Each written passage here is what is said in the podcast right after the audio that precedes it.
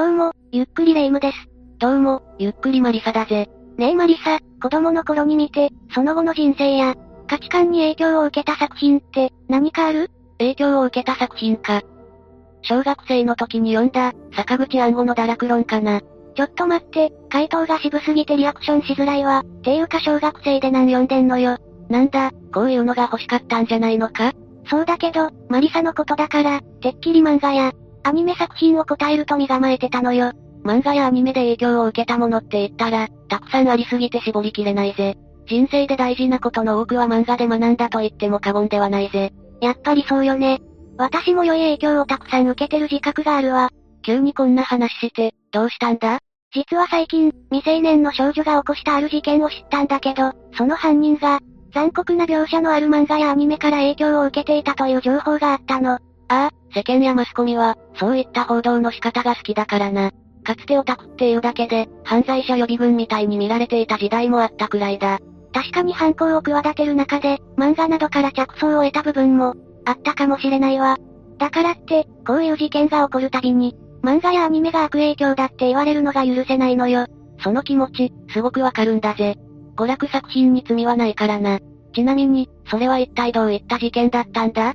詳しく教えてくれないか？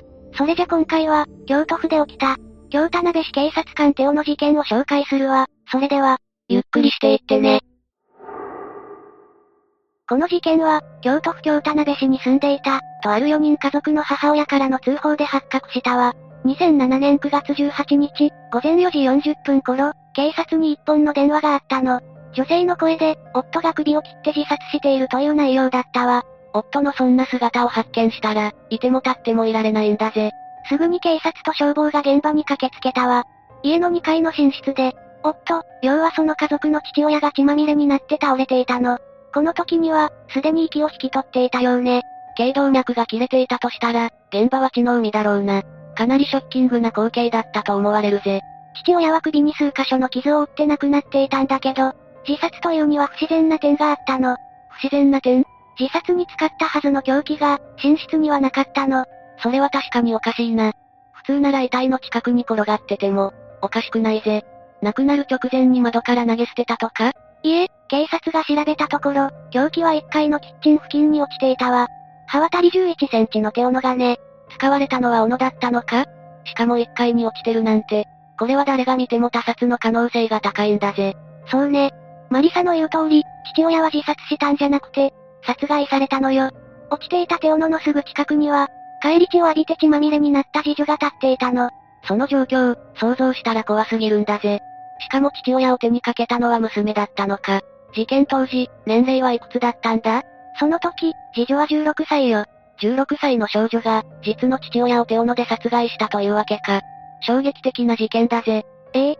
警察が事情を聞くと、彼女がすぐに犯行を認めたことで、緊急逮捕ということになったのよ。その次女と父親の間に、一体どんな確執があったのか気になるんだぜ。それじゃあここからは、犯人となった次女の素性と、父親との関係について話していくわ。逮捕されたじゅうろくさいの次女は、パート勤務の母と、警察官の父、そして短大生の姉とのよにんで生活していたわ。亡くなった父親は、警察官だったのか。ええ、京都府南警察署に勤務する巡査部長だったのよ。ということは、家庭内でもかなり厳格な父親だったんだろうか？どうやらそのようね。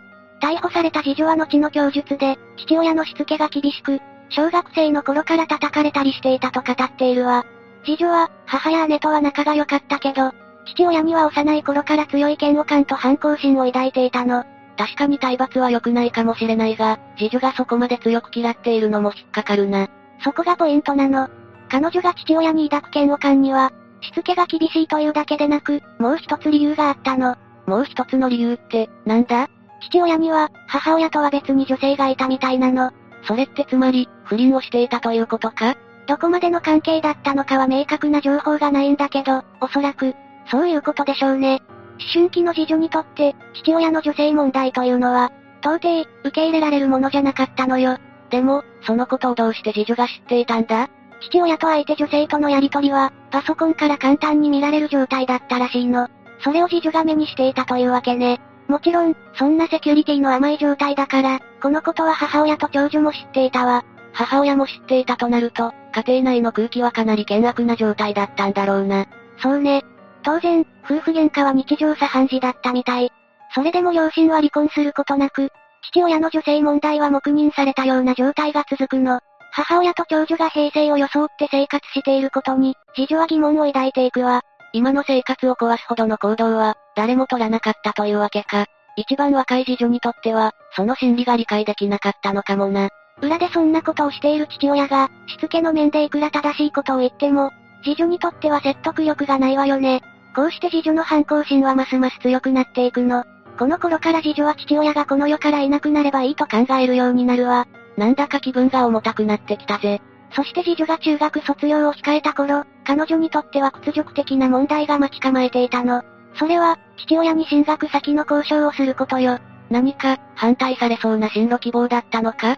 次女は漫画が好きで、中学校を卒業したら美術系の専門学校に進学したいと考えていたの。一般的な高校ではなく、専門学校か。確かに、警察官の父親にはなかなか理解してもらえなさそうな進路だな。生理的に嫌悪感や不快感を感じている父親に、自分の進路について、承諾を得るという行為が、彼女に強い屈辱感を与えることになったの。この時の感情が、その後もずっと残り続けたのよ。とはいえ学費を出すのは親だろうし、仕方のない部分はあるんだがな。もしかして、専門学校への進学は許してもらえなかったのか？いえ、最終的に父親の承諾は得られているのよ。彼女は希望通りの美術系専門学校へ進学し、そこでビジュアルデザインを専攻して学んでいるわ。許可は得られたのか。それなのに、この時の屈辱がずっと残っていたとはな。そういうことなの。かねてから父親がこの世からいなくなればいいと考えていた次女には、この時の屈辱が決定打となってしまうの。え、ということは、これがきっかけで次女は犯行を決意するのか？ええ。事件発生のさんかげつほど前から、次女は父親殺害の計画を立て始めるの。漫画やアニメで知ったギロチンに強く興味を抱いていた次女は、そこから着想を得て凶器に手斧を選んだわ。さんかげつも前から凶器を決めていたとは、よっぽど強い意志があったんだな。周囲の人たちは彼女の様子がおかしいとは思わなかったんだろうか。それが、次女は専門学校ではムードメーカー的な存在で、友人から見ても、特に悩んでいる様子は感じられなかったそうなの。そのまま誰も彼女の異変に気づかないまま時間だけが過ぎていき、ついに犯行に及んでしまうの。本人にしかわからない心の闇が少しずつ膨らんでいったというわけか。次は、次女の供述から得た情報を加えて、犯行時の詳しい状況を説明するわ。事件発生のいつかまえ、次女は自宅近くのホームセンターで凶器に使う手斧を購入して、それを家族に見つからないように自分の部屋に隠したの。そこからのいつかかん、次女は何を考えていたんだろうか。さあ、タイミングを見計らっていたのか躊躇していたのかはわからないけど、もしかしたら両方あったのかもしれないわね。ちなみに犯行の前日は、父親は仕事が休みだったみたい。ということは、その日も父親と次女は、何らかのやり取りをしていたんだろうか。それも今となってはわからないわね。そして次女は、家族全員が寝静まるのを待って、パジャマから黒いワンピースに着替えているの。それはもしかして、帰り血を浴びてもいいようにか？そういうこと。そしてごぜんよじ頃、次女は用意していた手斧を、寝ている父親の首をめがけて複数回振り下ろしたの。まさにギロチンのようにして殺害したんだな。寝ているところをやられたということは、父親はほとんど抵抗できなかったんじゃないか？マリサの言う通りよ。後の司法解剖でも、父親が抵抗したような形跡はなく、切りつけられてすぐに失血で命を落としたと判断されたわ。やはりな。そして、父親の死を確認した次女は、別室で寝ている母親の元へ行くの。そこで母親にお父さんを切ったと告白したわ。自分から母親に告げたのか。確か警察が来た時も次女はキッチンにいたし、犯行を隠蔽するようなつもりはなかったんだな。そうなるわね。でも、だとしたら、何かおかしいとは思わない？そっか、母親が警察に電話した時は、夫が首を切って自殺したと説明していたんだっけ。母親はもしかしたら、次女をかばおうとしたのかもしれないわね。その時の母親の気持ちは察するにあまりあるんだぜ。次女の逮捕後、警察では取り調べが行われたわ。父親を殺害したことについて本人は、じゅうななさいまでにはしたかった自分の力が強くなるまで待ったなどと話しているわ。その供述だけでも、父親への強い殺意が伝わってくるな。翌月のじゅうがついつか、京都地検は次女に対し、刑事処分相当の意見をつけた上で、京都家庭裁判所に送致したわ。それはつまり、どういうことだ？今回の事件内容は殺人だから検察官が取り調べをしているんだけど、犯人がまだじゅうろくさいであるため、そのまま審判を開始するんじゃなくて、家庭裁判所に判断を委ねることにしたということよ。なるほどな。その上で、刑事処分相当という意見が付け加えられたということか。そういうことね。送致された日、京都家庭裁判所は次女に対し監護措置という決定を下し、彼女を少年鑑別所に収容するの。つまり、鑑別所で次女の様子を一定期間見た上で、適切な処分を決めるということね。確かに、次女が抱えていた父親の女性問題や体罰が、彼女の精神状態にどう影響したのかも、考慮する必要があるからな。精神鑑定などは行われたのか？ええ。後日開かれただいいっかいめの少年審判で、次女の精神鑑定を行うことが決定したわ。鑑定を終えて、翌年に京都家裁が出した答えは、彼女を中等少年院へ送致するという保護処分だったの。次女は少年院に入ったということか。ええ。彼女の持つこだわりが強いという特性や、潔癖を願う気持ちが強いという性格から、抑うつ症状が強まっていたため、保護処分が適切であるとしたのよ。時間が経つにつれ、父親への謝罪の言葉も口にするようになっていたみたいだしね。いわゆる強制教育で更生を図るというやつだな。この決定がにせんはちねんということは、彼女はもう社会に復帰している可能性が高いな。きちんと更生できていればいいんだが、私もそれを願っているわ。この事件は、じゅうろくさいの少女が残虐な方法で父親を殺害したという、ショッキングな内容から、社会に与えた影響も大きかったわ。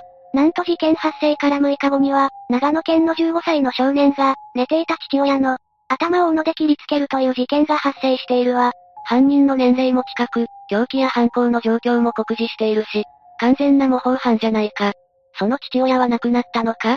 重傷ではあるものの、幸い一命は取り留めているわ。この少年も父親に対して日頃から不満を抱いていて、例の次女が起こした事件を、ニュースで見て凶器を選んだと供述したの。親に不満を持つ子供にとって、次女の存在が神格化されてるような印象を受けて、恐ろしいんだぜ。社会的影響は、他にどんなものがあったんだ？ネット上では、次女の起こした犯行が、あるゲームの内容と似ているとして大きな話題を呼んだわ。後にアニメ化もされた日暮らしの泣く頃にというゲームよ。日暮らしか、確かにあの作品は、少女が斧を使って人を切りつけるシーンがあるが、次女はそれに影響を受けたというのか？あくまでこれは世間の憶測よ。次女がホラー系の漫画が好きだったことから、そう噂されているに過ぎないわ。でも、可能性で言うとゼロとは言い切れないのも確かね。このことから、残虐なシーンのあるアニメに対してのバッシング報道がなされるの。霊夢が最初に言っていた話か。重大事件の原因をすぐに、漫画やアニメに従うのはいつの時代も同じだな。そういうことなの。日暮らしの泣く頃にのアニメに関しては、事件を、放送中のシリーズを途中で打ち切りにされてしまったのよ。打ち切りにまで発展したのか。純粋にアニメを楽しみにしていたファンにとっては残念すぎるぜ。この他にも、スクールデイズというアニメが、事件の直後ということで、世間の影響を考慮し、放送予定だった最終話を他番組に、差し替えてるわ。このアニメも、残酷な描写が含まれていたとのことね。まあ、賢明な判断だと言えなくもないが、それにしても最終話が差し替えられるのは気の毒だな。じゅうろくさいの少女が起こした今回の事件は、あらゆるところへ影響を及ぼして、世間の注目を集める結果となったわ。これが当事件の概要よ。解説ありがとうだぜ。今回の話はどうだったかしら？非常に考えさせられるものが多かったぜ。家庭内の揉め事や、親子間の確執などは、当事者にしかわからない苦しみがあるからな。第三者がそんな動機で人を殺すなんてとは軽々しく言えないと感じたぜ。とはいえ、殺人は決して許される行為ではないがな。そうね、報道ではごく一部の内容しか紹介されないから、当事者の深い事情までは知ることはできないわね。あと、犯人が趣味としていたものやコレクションしていたものなどが、さも犯行の動機に繋がったかのように報道する傾向も、いかがなものかと思うぜ。それは本当に思うわ。特に漫画やアニメは、未だにその偏見が強い気がしてならないのよ。宮崎勤の事件あたりから、そんな空気が漂い始めた気がするぜ。まあ、それはまた別の話だが。確かに、納得いかないものだな。オタクの私としては、もっと世間のネガティブなイメージが払拭されてほしいと思うわ。ところで話は戻るが、霊夢は何か、過去に影響を受けた漫画やアニメはあるのか？え、私？そうねえ。東方プロジェクトもういいぜ。というわけで今回は京田辺市警察官テオの事件について紹介したわ。それでは、次回もゆっくりしていってね。